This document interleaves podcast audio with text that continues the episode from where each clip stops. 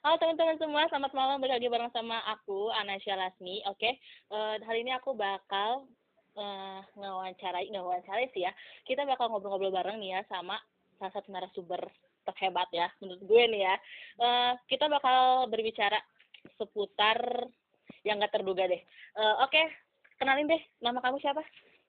Oke, halo. Akuan banget, gila. Gak apa-apa, asal kita ngobrol bareng aja kayak biasa. Gimana? Okay. Kenalkan dulu, ini wanita siapa namanya kayak gitu ya? Wanita guys, kayak udah berumur gitu. Terus apa tuh, perempuan okay. Ya? Oh ya lanjutkan. Sebelumnya nama gue Hania. Hania yeah. Safira Nurashifa. You can call me Hani or Hania. Oke. Okay. Terus apa lagi nih? Nama doang? Enggak, nama, tempat tanggal lahir. Udah apa?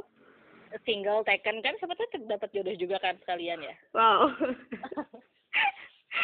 Tempat tanggal lahir, aduh kayaknya kelihatan tua kali ya kalau misalkan gue bilang tempat tanggal lahir. Udah pokoknya gue lahir tanggal 5 Oktober. Terus status mahasiswa kali ya. Oke, siap. Lajang apa sudah menikah atau janda atau gimana ya? Single, anjir. Oke, siap. Nah, terus ini Han. Ya. Lu sekarang sekarang lu kuliah di mana nih? Lu kan status lu mahasiswa nih ya. Iya.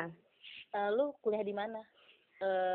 Enggak, akhir-akhir ini lu mengisi kegiatan dengan apa? Perkuliahan pastinya kan? Iya, kuliah online. Nah, lu ngambil jurusan apa sebenarnya? Sebenarnya gue ngambil jurusan, aduh sebenarnya gue kayak nipu gini ya. Sebenarnya gue gak nipu ya. Gue gak pernah nipu ke orang-orang dengan ngomongin gue jurusan A, ternyata gue jurusan B, enggak. Iya. Tapi gue masuk di PLB, Pendidikan Luar Biasa. Di Uninus. Nah, ini tuh sebenarnya pilihan emang bener dari awal niatan kamu untuk masuk ke apa PLB ya? Iya, PLB. Ke PLB atau sebenarnya kamu tuh sebelumnya memiliki hasrat lain untuk kejurusan lain kayak gitu. Anjir hasrat guys. Atau kayak gimana Han? Coba kamu tolong jelasin ke kita semua yang para pendengar di sini ya. Enggak sih, sebenarnya gue dari pas pertama dari seumur hidup ya, emang bener seumur hidup sih ya. Gak pernah gue kepikiran untuk masuk ke PLB. Tahu jurusan PLB-nya aja gue baru-baru gitu, sebelum gue masuk ke PLB tahu ada jurusan PLB. Sumpah demi Allah, gue taunya tuh ada waktu SMA tuh gue taunya ada PLS, pendidikan luar sekolah. Nah gue kira PLS itu tuh yang jadi gue SLB, ternyata bukan. PLS sama PLB ternyata, tuh beda. Oh ternyata PLS sama PLB tuh beda. Soalnya dulu juga gue pernah denger dulu tuh pas SMA PLS, gue kira tuh sama yang lu jalanin, ternyata PLS sama PLB itu beda. Iya, beda ternyata, guys. Oh. Dan gue baru tahu gitu kalau ternyata PLS dan PLB itu dua hal yang berbeda gitu. Nah, terus dulu tuh cita-cita gue waktu kecil gak muluk-muluk kali ya, kayak orang-orang lah kayak suka denger-denger gue pengen jadi dokter, gue pengen jadi bidan gitu kan. Cita-cita sejuta umat ya. Pas udah gede gue pengen jadi rafathar aja sumpah. Anjir rafathar. Enak banget kan jadi rafathar. Terus lanjut. Nah terus udah kayak gitu masuk SMP karena karena apa sih circle gue pada uhti dan ahi gitu ya. Jadi ustad. Enggak, iya sih, iya. Gue pernah bercita-cita untuk menjadi ustazah gitu, kuliah di luar negeri, ambil jurusan yang Arab-Araban kayak gitu kan. Sumpah cita-cita kayak pengen kuliah ke luar negeri gitu, kayak ke Turki atau kemana gitu. Iya bener, soalnya dulu tuh gue punya guru ya, guru mata pelajaran apa ya, gue lupa pokoknya yang, aduh anjir udah lupa pokoknya. Dia tuh lulusan dari Mesir kalau nggak salah. Anjir, gila pas dia ngobrol pakai bahasa Arab tuh bikin kita terkesan gitu loh, kayak wow, ngerti nggak sih lo? Iya paham. Oke, gue juga ngerasa wow kalau misalkan ngelihat orang yang ngobrol pakai bahasa Inggris gitu, tapi nggak se-wow gue ngedenger orang yang ngomong pakai bahasa Arab gitu, karena jarang gitu kalau ngomong pakai bahasa Arab tuh kayak gitu. Terus pas SMA udah mulai tergoyahkan ke ustazahnya gitu betul. Tergoyahkan ke usia-usiannya ya.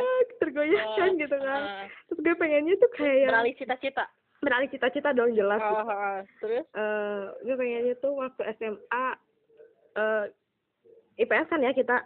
kita masuk IPS gitu kan. Tapi lo nih ya, kan lo masuk ke IPS atau emang lo sebelumnya pengen masuk ke IPA dulu atau emang udah fix pengen ke IPS aja gitu?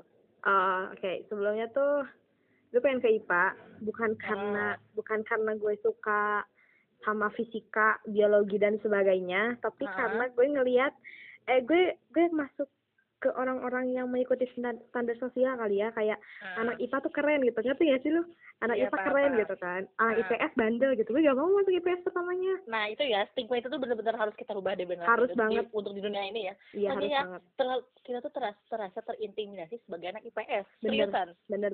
Ih anak IPS, ih apaan sih anak nakal kayak gitu kan, kayak, itu stigma gitu tuh harus benar-benar diilangin deh. Harus banget.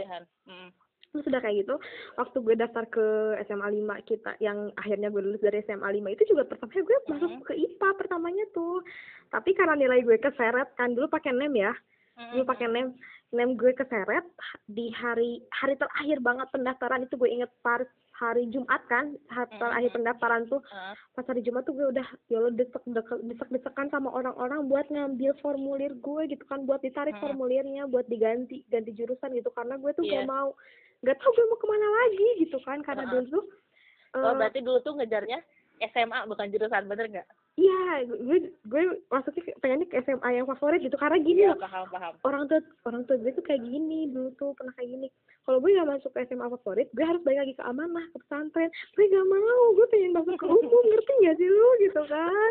Makanya makanya gue ngejar SMA 1 sama SMA 5. Apakah anda sudah bosan menjadi ustaz ya? Gue cuma pengen nyoba dunia luar gitu, gue pengen tahu. Kan kayak gitu. Nah, terus akhirnya keterimanya di SMA 5 jurusan IPS, gue kira gue bakal nyesel, tapi ternyata enggak dong, gue gak nyesel gitu.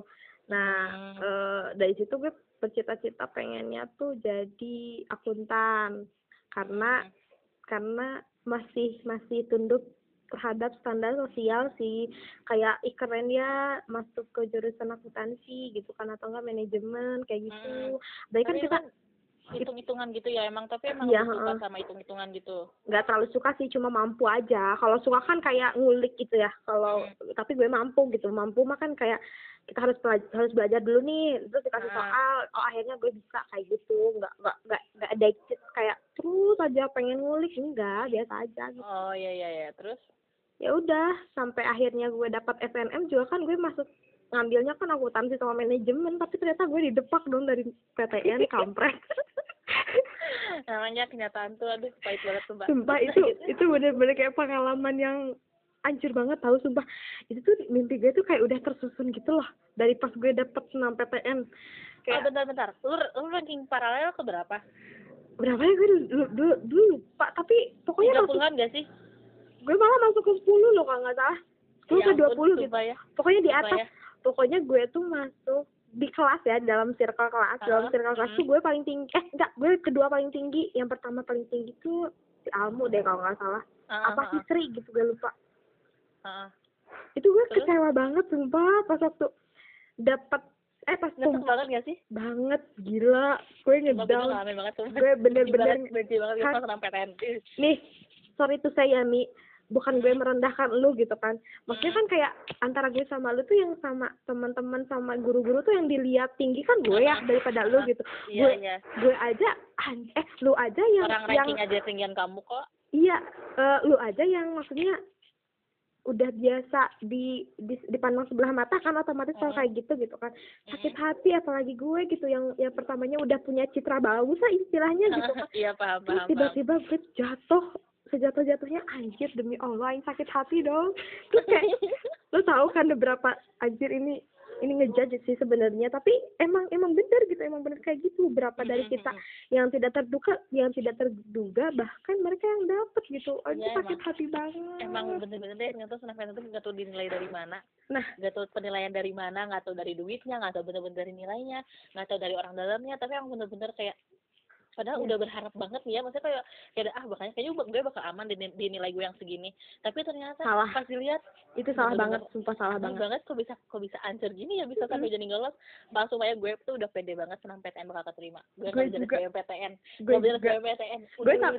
kita nggak belajar kan, guys? Iya. Kita nggak belajar SBMPTN loh, cuma gara-gara kita terlalu berharap sama SNMPTN karena ini ya, karena udah ya kita lihat nilai kita tuh kita mampu gitu buat masuk ke PTN ini dengan jurusan ini tuh kita mampu gitu, tapi ternyata emang cara bekerja Tuhan sama semesta tuh beda banget sama pemikiran kita, bener deh sumpah. Dan lanjut tadi gara-gara itu gue nganggur 1 tahun. Apa sih namanya itu apa? Gue lupa. Gap year. Nah, gap year selama 1 tahun. Iya. Nah, selama 1 tahun tuh lu ngisi apa aja tuh?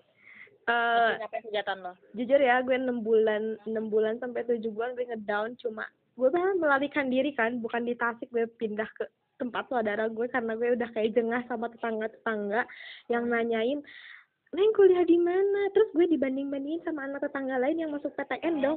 Gue kayak anjir apaan sih gitu kan. Sih gitu. Karena apa ya? Ya emang bukan waktunya gue untuk masuk kuliah aja kayak gitu maksudnya tuh. Tapi emang gue childish banget sih. Makanya gue pindah ke tempat saudara gue tinggal di sana. Tinggal di lingkungan yang nggak tahu gue gimana gitu kan, nggak tahu SMA gue di mana, nggak tahu ranking gue gimana, nggak tahu pergaulan gue gimana gitu. Dan di sana tuh gue kayak belajar juga sih di sana kayak untuk bisa menerima diri sendiri kayak gitu. Tapi dari kejadian itu lo ada ini nggak sih, ada kayak terbesit kayak gini, ternyata kalau gue kabur dari masalah ini kayaknya nggak akan nyelesain masalah deh. Iya. Ada kayak gitu. Ada banget. Terus di situ kan gue ketemu ya sama mereka yang putus sekolah gitu karena ekonomi, karena beberapa hal lain gitu kan. Terus kayak sharing-sharing gitu. Ternyata sama mereka juga punya cita-cita yang kayak gue gitu. Terus mereka kayak nyadarin gitu kayak, Han, lo tuh masih mampu gitu dengan kemampuan lo yang sekarang, dengan dilihat dari latar belakang gue masih mampu mengejar cita-cita meskipun mungkin gak di main cita-cita gue gitu, kayak gak di cita-cita pertama gue gitu, karena masih banyak jalan menuju Roma kan gitu kan. Karena kesuksesan juga bukan cuma ada satu jalan, gak usah ngedengerin apa kata orang gitu, belum tentu gitu. Sukses versi orang lain tuh suksesnya diri kita gitu, belum tentu. Dan jujur di situ tuh gue kayak tercerahkan gitu loh. Gue dulu tuh mikir kalau misalkan yang bikin gue sukses tuh adalah dengan gue harus masuk ke jurusan-jurusan yang dilihat favorit. Iya, dilihat favorit, dilihat kayak wow gitu.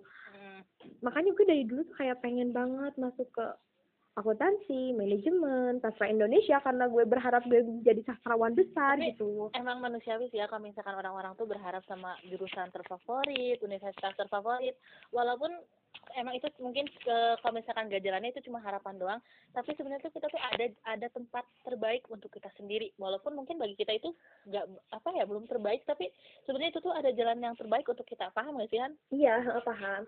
Sebenarnya nggak apa-apa kita terinspirasi sama kesuksesan semua orang gitu, orang-orang yang di sekitar kita, tapi kita juga jangan lupa gitu kalau bener-bener gak cuma jalan tuh gak cuma satu untuk menuju kesuksesan gitu. Dan kita juga jangan ngedoktrin diri kita untuk ikut-ikutan sukses dengan jalan yang sama gitu kan. Karena nih lo nemuin dua hakim berbeda, gue yakin cara jalan mereka menuju untuk mendapatkan kursi hakim tuh pasti beda-beda kayak gitu. Ya, pokoknya jangan terlalu terfokuskan sama satu tujuan juga sih menurut gue, harus ada plan B gitu. Dan salahnya gue waktu SMA gue gak punya plan B, gue cuma fokus ke tujuan utama gue. Iya. Terus sumpah kacau banget ya, gue gak ngebajar sama sekali. Udah mah fokus ke SNMPTN, fokus ke jurusan yang gue mau doang gitu kan, kayak wow. Yang jurusannya tuh banyak manusianya gitu ya. Banyak banget, dari orang yang berduit, orang yang pinter, orang yang kalangan kayak kita yang leha-leha tapi pengen dapat yang paling baik. Anjay. Itu bener-bener pelajaran ter gitu kan. Sampai akhirnya 6 bulan gue balik lagi ke keluarga gue ganti strategi ceritanya. Lo tau gue sampai les gitu kan, gue ambil bimbel untuk belajar SBMPTN ceritanya. Oh berarti pas lu tuh kan pindah dulu tuh, udah pindah, terus lu mutusin untuk balik lagi. Nah lu itu mutusin balik lagi tuh gara-gara omongannya teman-teman lo yang bilang lo tuh bisa gitu. Iya, kayak gue punya motivasi baru gitu. Terus kayak gue juga gini loh. 6 bulan gue di sini dapat apa? Sedangkan gue tuh pengen kuliah gitu. Kalau diem aja, jalan di tempat ya sama aja hasilnya tetap nol gitu. Pas lu pindah tuh lu nggak sambil kayak sambil belajar atau apa gitu, nggak bener-bener kayak udah bener-bener nggak gitu. Nggak buka-buka sama sekali nggak. Gue di sana kebilang kayak main. Saudara gue tuh di sana lebih menenangkan diri kali ya. Saudara gue di sana tuh kan punya usaha. Dia buka konter gitu, tapi konternya lumayan gede gitu kan. Gue di sana bahkan ya belajar sih sama, berarti cara mengelola konter sih dari pembukuannya. Gue sama-sama aja belajar akuntansi sih sebenarnya di sana, karena mereka taunya gue masuk IPS kan, dan gue ngerti ke pembukuan. Dan di sana tuh ada kejadiannya konter yang satunya lagi tuh pembukuannya hancur, makanya gue yang megang pembukuan itu. Tapi gue di situ nggak dituntut untuk bekerja gitu, kayak sambil belajar. Dan pas gue ngerjain akuntansi itu tuh gue kayak it's not my passion gitu, kayak gue mampu mengerjakan ini, mampu menyelesaikan ini, tapi di saat gue menjalankannya tuh kayak gue nggak dapet keenjoyan diri gue sendiri, ngerti nggak sih? Iya, paham. Nggak kayak gue lagi baca novel gitu, gue menyelesaikan baca novel itu setebal apapun, pasti lo tau kan, setebal menikmati apapun ya. Gue menikmati, gue enjoy, gue masuk ke dalam cerita. Dan gue tuh nggak menemukan hal itu di akuntansi itu tuh, di pembukuan itu tuh, sumpah. Makanya gue balik ke Tasik tuh gue kayak mikir lagi gitu, atau gimana gitu. Gue sebenarnya harusnya masuk kemana, nggak tahu. Gue kelimpungan di bimbel juga sebenarnya. Pas pertama kali tuh gue bingung banget sih, bener-bener bingung. Pas ditanya sama tutor gue tuh mau masuk kemana, mau jurusan apa tuh gue masih blank. Gue masih nggak tahu gue harus kemana, harus gimana. Tapi gue kan dikasih apa sih namanya ya, dikasih soal apa ya, bukan tes IQ sih, lebih ke minat dan bakat gitu loh.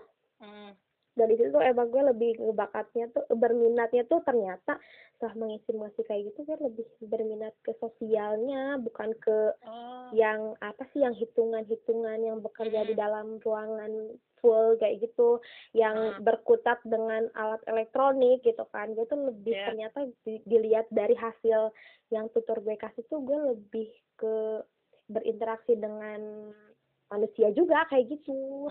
Nah terus udah kayak gitu, gue juga cerita ke saudara gue yang emang masuk di bidang pendidikan kan. Mereka akhirnya menyarankan dari hasil yang tutor itu kan, gue dapat hasilnya nih, gue serahin ke saudara gue. Terus saudara gue bilang coba aja jadi guru gitu kan, jadi ke pendidikan kayak gitu. Tapi di situ gue juga mikir, gue mau jadi guru apa, gue nggak tahu gitu kan. Gue nggak punya minat yang benar-benar gue pengen jadi guru ini gitu, enggak. Meskipun gue suka ke sastra, tapi gue tidak mengharapkan menjadi seorang guru bahasa Indonesia. Enggak. Atau lu nggak ada terbesit kayak misalkan jadi guru ekonomi atau guru matematika yang di mana ya mungkin notabene lu bisa ngitung kayak gitu misalkan?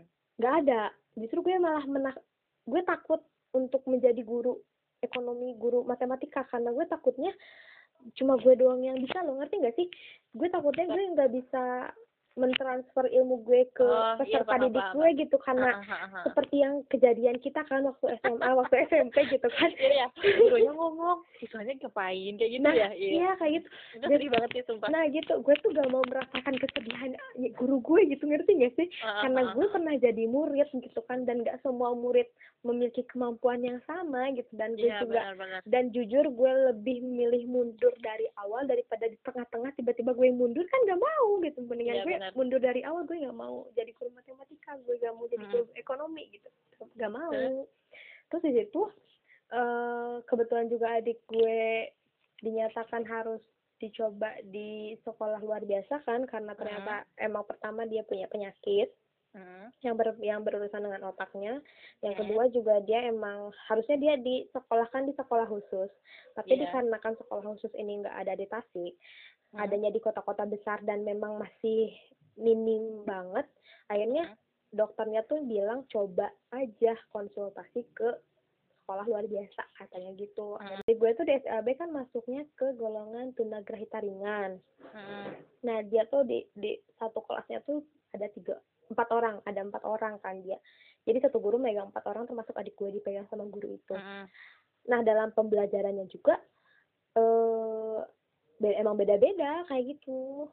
Emang misalkan nih kita lagi belajar matematika nih, Karena adik gue basicnya emang bukan dari lahir tunagrahita ya. Dia mampu menghitung sampai ratusan, dia mampu di perkalian, di pembagian kurung. Jadi pas waktu pelajaran matematika tuh adik gue tuh emang disisihkan sendiri gitu loh. Jadi dia dikasih soal khusus yang emang dia mampu, dan teman-temannya masih belajar angka, mengenal angka 1 sampai 10, 10 sampai 20, cara membedakannya, cara pertambahan yang masih basic gitu. Sedangkan adik gue udah dikasih soal cerita, udah dikasih soal yang perkalian pembagian karena emang adik gue mampu kayak gitu. Ini gue tahu karena gue selama bimbel kan emang gak tiap hari ya, cuma berapa hari doang. Nah, gue tuh ditugasin sama ibu gue buat antar jemput adik gue di SLB. Dan pernah beberapa kali emang gurunya juga memperbolehkan si penunggu atau orang tua atau walinya tuh ikut gabung ke kelas. Biar apa tujuannya? Biar bisa nanti tahu perkembangan si anak gitu ya? Iya, sama.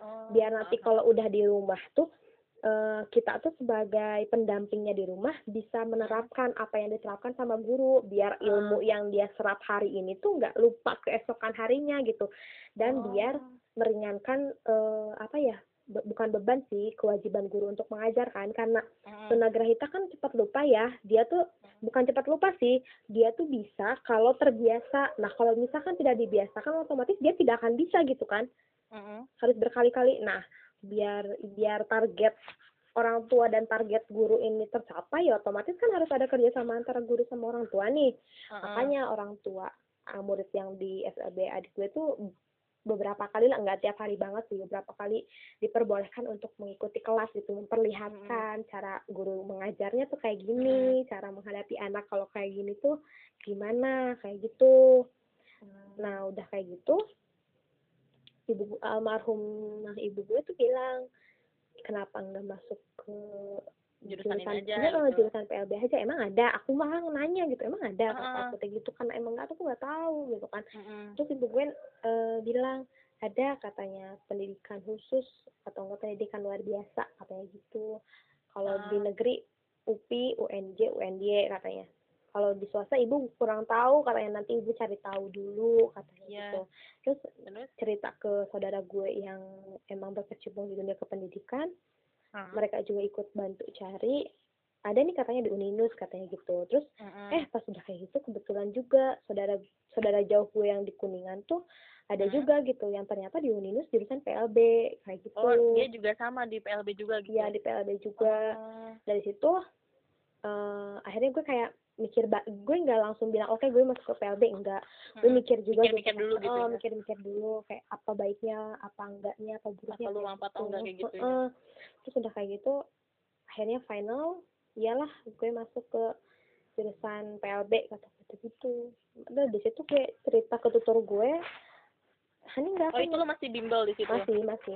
Terus ditanya balik kan, yakin katanya mau kesini, iya kayak gitu kan. Mungkin tapi rata-rata orang bimbel tuh nggak ada yang masuk jurusan sana kali ya? Nggak ada, emang nggak ada juga. Mereka bahkan baru tahu kalau ternyata jurusan PLB tuh ada swastanya.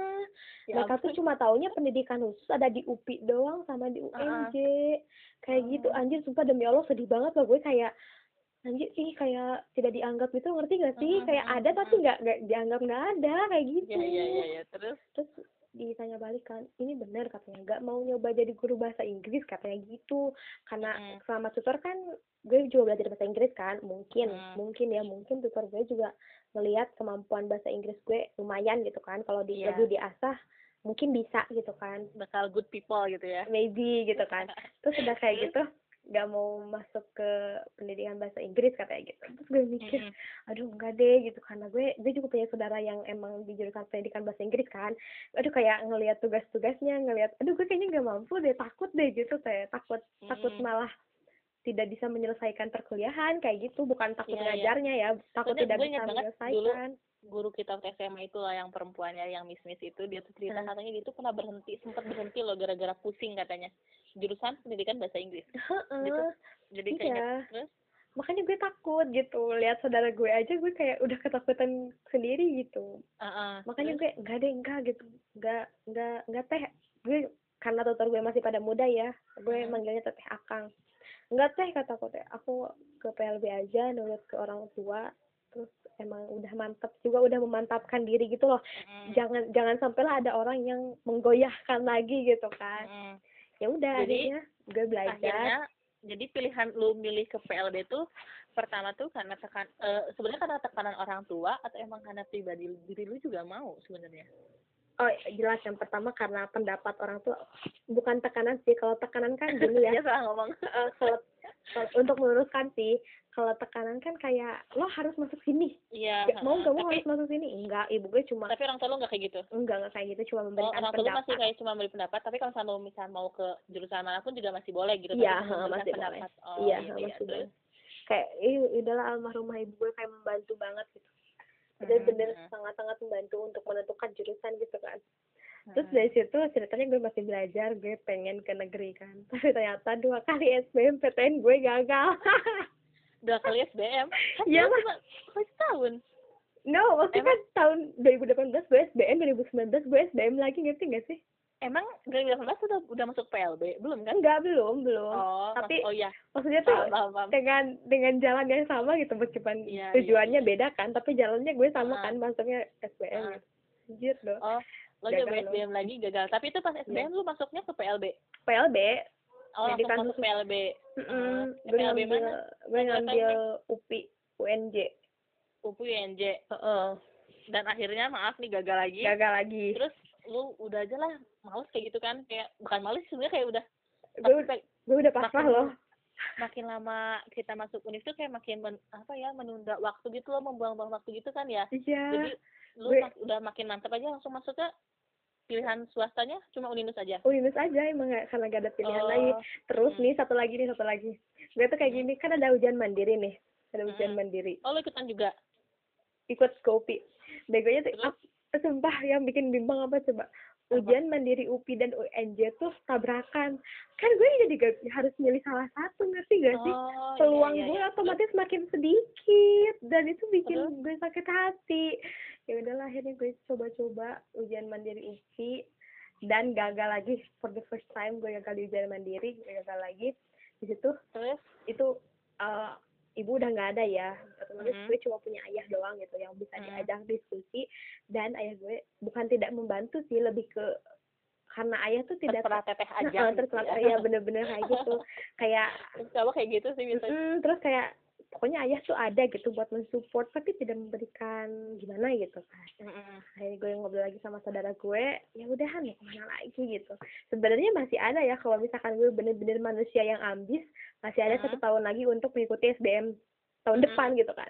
Tapi gue kayak aduh ya Allah, ini udah kepentok sama umur juga gitu kan. Terus gue mikirnya 1 tahun ini mau ngapain juga gitu, meskipun emang udah nggak ada. Tapi lu ada berniatan nggak tahun ini ya, tahun 2020 lu mau ikutan lagi kemana? Nggak ikutan? Nggak, udah capek dikejar-kejar sama hal-hal yang kayak gitu, udah lah gitu gue udah. Tapi ada kayak terbesit kayak tapi kayaknya coba deh susah, siapa tahu beruntung kayak gitu. Pernah tapi karena mager, malas banget ngurusin dokumen-dokumennya tuh. Iya benar banget. Itu tuh paling malas banget ngurusin dokumen, makanya gue nggak mencoba lagi gitu. Coba kalau misalkan ada yang tolong ngurusin dokumen dan gue cuma tinggal duduk ngerjain soal, mungkin gue mau gitu. Tapi karena ini harus mengurus dokumen-dokumennya, gue malas banget, makanya gue udahlah. Terus gue juga mikir, aduh masa gue harus ngulang lagi dari semester 1 ini udah lumayan loh gitu kan, udah masuk semester 2 gitu. Lagian gak buruk-buruk amat kok Uninus gitu kan. Apalagi buruk amat, emang baik, emang itu baik kayak gitu kan. Terus gue juga mikirnya kayak gitu kan, ini bukan, atau mungkin pernah mikir gak sih gitu yang sekarang gue jalanin tuh ya emang yang Tuhan kasih ke gue gitu. Iya bener banget. Masa lo harus nyimpang dari takdir kayak gitu kan, meskipun nasib bisa dirubah kan, tapi takdir enggak gitu kan. Lo gak bisa gitu, meskipun bisa juga berarti nasib lo lagi hoki gitu kan, lagi beruntung gitu. Tapi kan lo mau yakin nih mau nyari keberuntungan terus gitu kan, kapan usahanya gitu, kayak nggak ada tamatnya gitu ya. Terus kayak ini nggak sih, karena ada beberapa faktor gini nggak sih Han, kayak udah terlanjur nyaman lah di sini aja kayak gitu. Udah ada kayak gitu nggak faktor gitu? Untuk apa nih? Untuk pindah kampus atau pindah jurusan? Untuk pindah kampus dan pindah jurusan. kalau pindah jurusan udah benar-benar nyaman sih, gue udah benar-benar kayak nemuin, oh gue pengen, gue mau di sini gitu.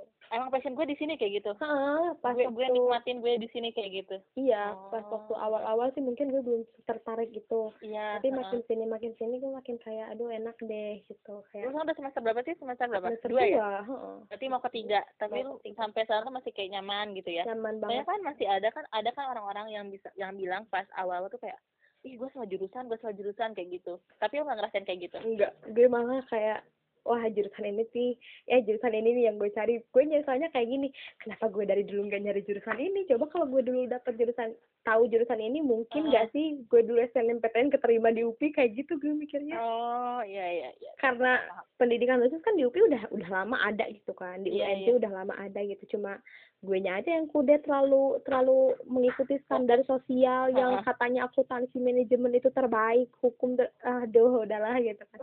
kayak aduh nyesel itu sih satu penyesalannya itu doang, kenapa gue nggak tahu dari dulu kayak gitu. Itu benar-benar sih pelajaran banget.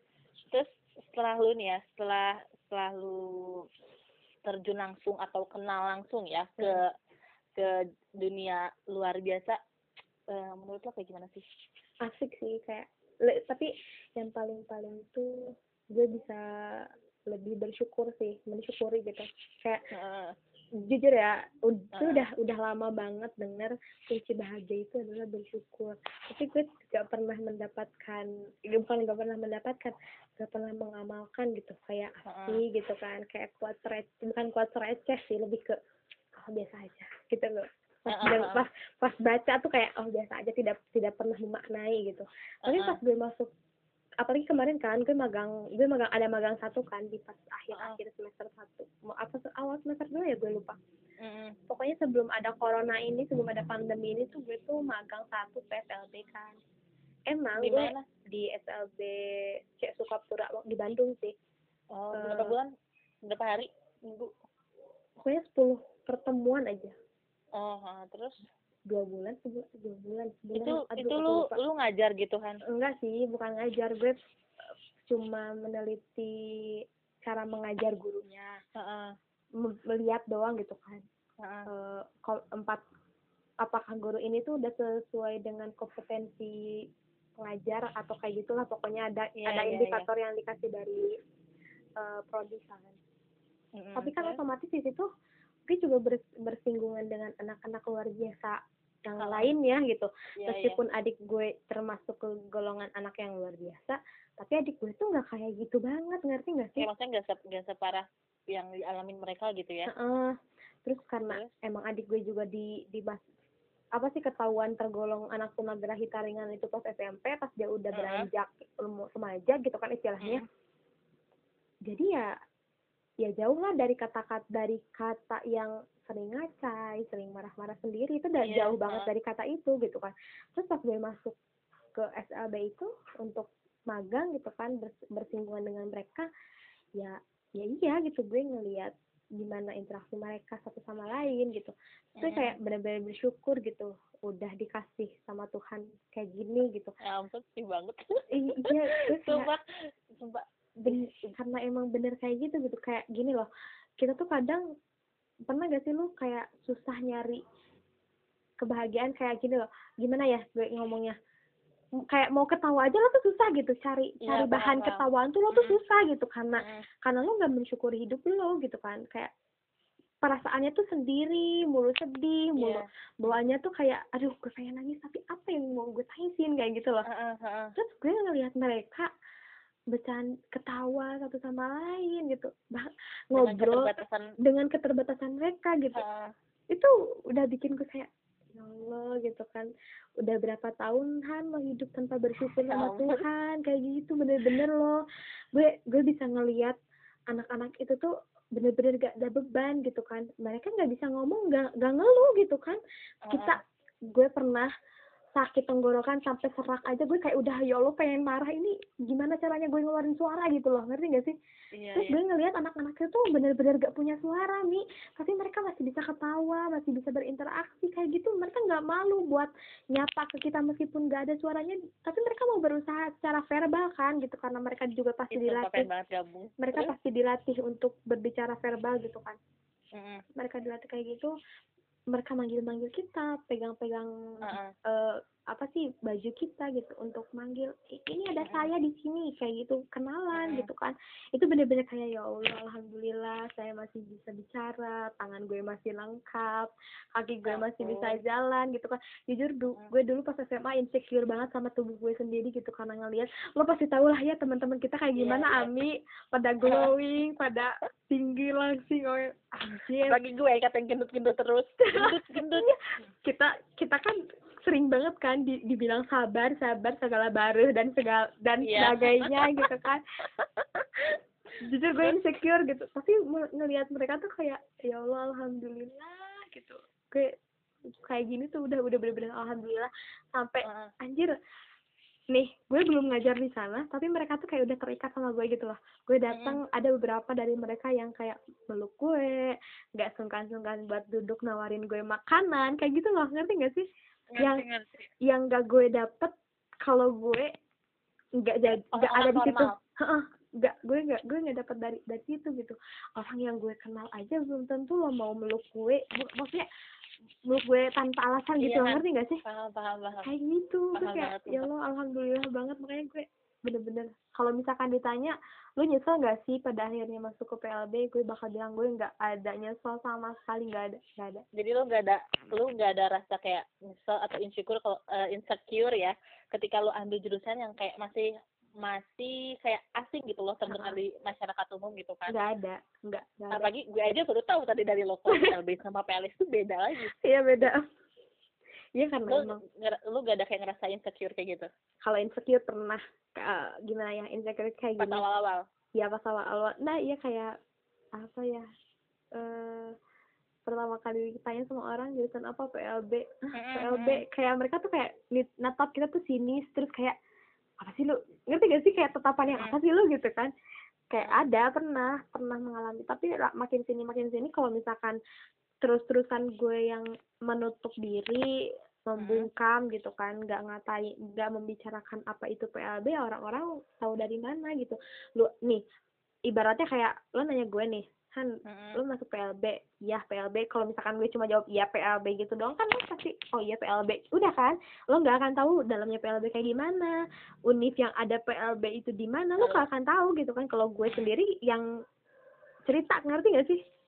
Kayak gitu, makanya ya. Ada nggak sih Han kayak gini nih, apa kayak pertanyaan yang kayak paling ngeselin yang dilontarin sama orang-orang pas tahu kamu masuk lo masuk PLB kayak gitu kan misalkan, terus lo jawab iya, terus ada nggak sih misalnya kayak yang lanjutan yang bikin ngeselin, kayak bikin gitu, ada nggak sih? Ada, jujur ada. Itu bener-bener contohnya jangan sebut nama, contoh aja. Okay.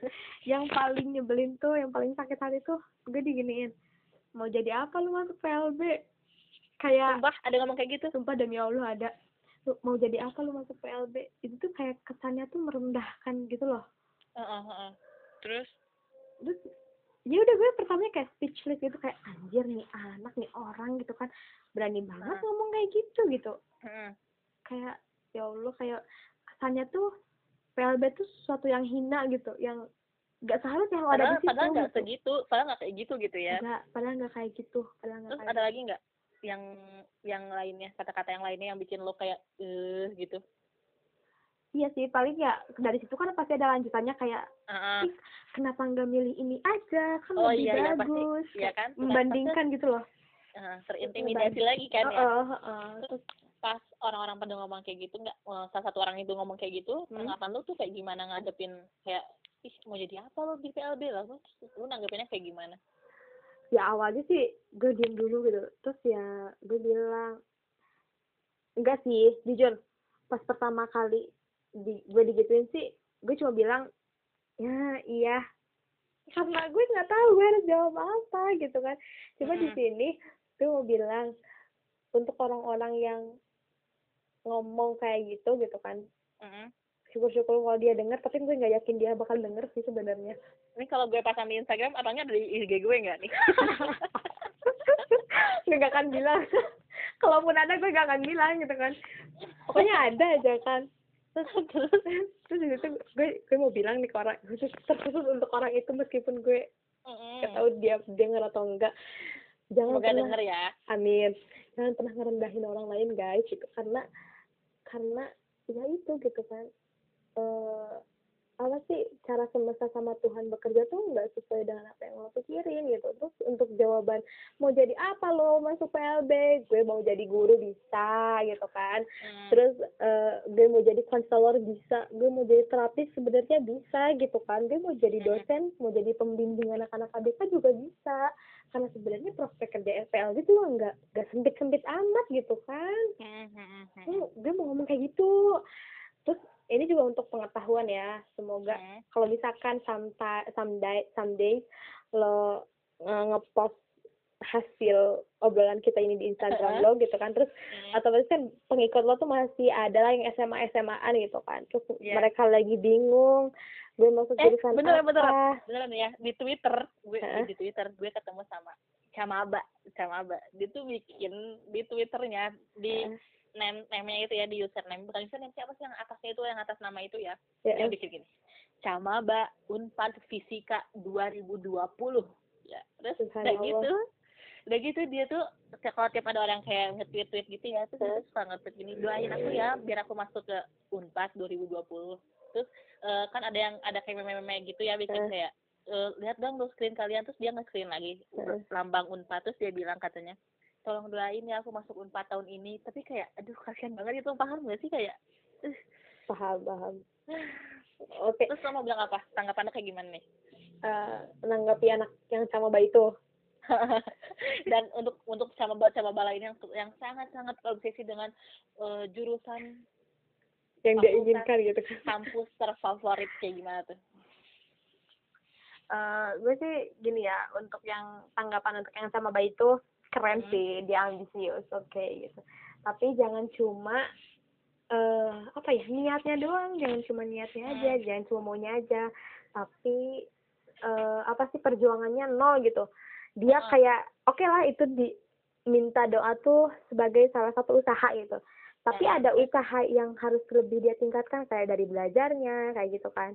Doa yang paling penting dari kedua orang tuanya, restu dari kedua orang tuanya tuh itu benar-benar harus dipikirkan gitu, harus dicari gitu kan.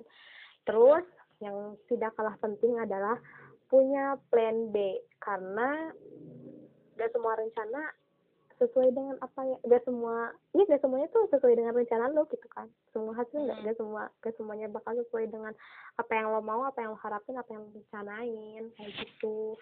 Terus buat yang Camaba yang lainnya yang masih kebingungan, gue sih cuma mau bilang please banget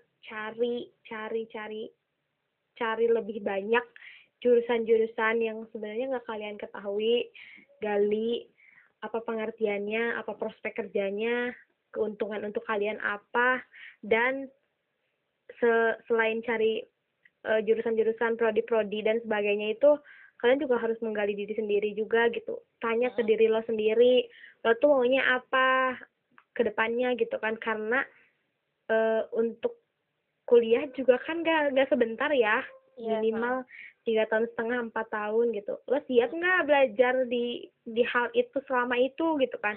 Terus setelah kuliah kerja, lo siap nggak kerja di bidang itu juga kayak gitu? Nanti kalau misalkan kerja, lo siap nggak setiap hari lo ngerjain hal-hal itu aja? Iya kayak gitu. Gitu ya?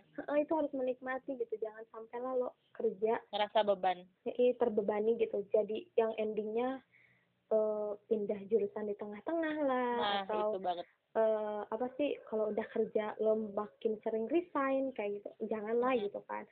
Cari dari sekarang mumpung masih belum gitu kan, mumpung masih bingung nih, kepalang bingung lah istilahnya, kenapa tidak membingungkan diri sendiri lagi aja gitu dengan cari-cari, dengan lo kepo-kepo kayak gitu. Nah terus ya terakhir nih ya teman-teman semua, kalau menurut kamu nih Hania, kedepannya apa sih yang kamu harapin setelah kamu menyandang gelar SPD dari jurusan PLB? Gue pengen, yang pertama sih paling basic sih ya, gue bakal jadi guru dulu gitu kan. Gue bakal jadi guru dulu. Tapi gue berharapnya gue bisa jadi konselor sih. Nanti gue mau cari cara gimana biar gue jadi seorang konselor. Terus kalau misalkan gue punya rezeki banyak nih, amin, doain ya. Amin. Gue pengen doain kayak ya, teman-teman semua. Amin. Gue pengen kayak punya rumah singgah tapi untuk orang-orang difabel gitu loh. Ya Allah, subhanallah. Terus gue ngedatangin apa sih, teman-teman difabel yang emang mereka udah sukses di bidangnya masing-masing, karena gue yakin sih banyak banget orang difabel yang udah sukses tapi nggak kita ketahui gitu. Iya. Karena keterbatasan kita dan ketidakinginan kita untuk mencari tahu. Nah, gue tuh pengen banget mempertemukan mereka kayak gitu. Dan gue juga pengen banget ketemu sama mereka. Ini tuh gue dapet inspirasi tuh pas waktu gue jadi volunteer di acara Bumi Bisa Jadi pas ya. Gue jadi volunteer di sana. Terus ada pembicara gitu kan. Terus gue ketemu tuh sama anak-anak yang ya difabel kekurangan, tapi mereka udah jago gitu, udah jago desainnya, udah bisa menghasilkan sebuah karya, udah suaranya juga bagus, ada yang suaranya bagus kayak gitu, ada yang narinya jago sampai dia keliling dunia kayak gitu. Gue bener-bener kayak ya Allah gitu, gue yang normal, terus gue yang punya apa ya, tubuh sempurna, gak kekurangan sedikit pun aja. Gue keluar dari Tasik ke Bandung aja, ya Allah susah banyak banget, banyak keluhnya gitu kan, susah banget gitu. Ini mereka gak pernah kesulitan kayak gitu. Gue pengen banget nemuin mereka gitu biar jadi motivasi juga kan untuk apa ya, ke orang-orang normal seperti kita menjadi bisa lebih bersyukur, terus ke orang-orang difabelnya, ke teman-teman difabelnya untuk menjadi apa ya, ya sama gitu, bersyukur juga kayak gitu. Terus mereka juga punya motivasi baru, punya harapan baru gitu. Terus biar mereka tuh mengubah cara pandang gitu. Dunia tuh sebenarnya nggak kejam gitu, yang kejam tuh sebenarnya diri lo sendiri gitu. Jangan terus-terusan mengasihi diri sendiri lah istilahnya gitu. Jangan mau dikasihi sama orang lain kayak gitu. Lo ya harus usaha. Gue pengen banget sih punya rumah singgah kayak gitu, doain. Amin, Allah, semoga amin. Segala yang kamu harapin setelah menyenang gelar SPD ini, semoga kedepannya semua cita-cita kamu terkabulkan semuanya dan berjalan dengan lancar. Okay? Amin. Doa teman-teman untuk amin. Amin untuk kita semua, pokoknya yang terbaik untuk kita semua. Pokoknya semoga kita selalu menerima apa yang ditakdirkan oleh Allah Subhanahu Wa Taala. Oke? Okay? Oke, teman-teman semua, terima kasih telah bergabung dengan percakapan kami, dengan obrolan kami ini. Yang nggak ngerti, maksudnya yang kurang paham tentang wawasan PLB ini kan jadi lebih paham lagi kan. Amin. Gue sendiri aja nggak terlalu paham tuh apa tentang perbedaan PLS sama PLB segala itu kan. Iya. Nah, oke lah, terima kasih banyak Hania. Terima kasih juga Ami. Semoga yang diharapin kamu semuanya tercapai. Amin. Oke, akhir kata lo mau ngomong apa nih? Ada nggak kata-kata mutiara apa gitu? Nggak ada kayaknya. Gue cuma mau bilang buat teman-teman semuanya, jangan lupa bersyukur dengan apa yang udah kalian punya. Oke, siap. Terima kasih Hania. Sama-sama Ami. Assalamualaikum warahmatullahi wabarakatuh. Waalaikumsalam. Bye-bye. See you.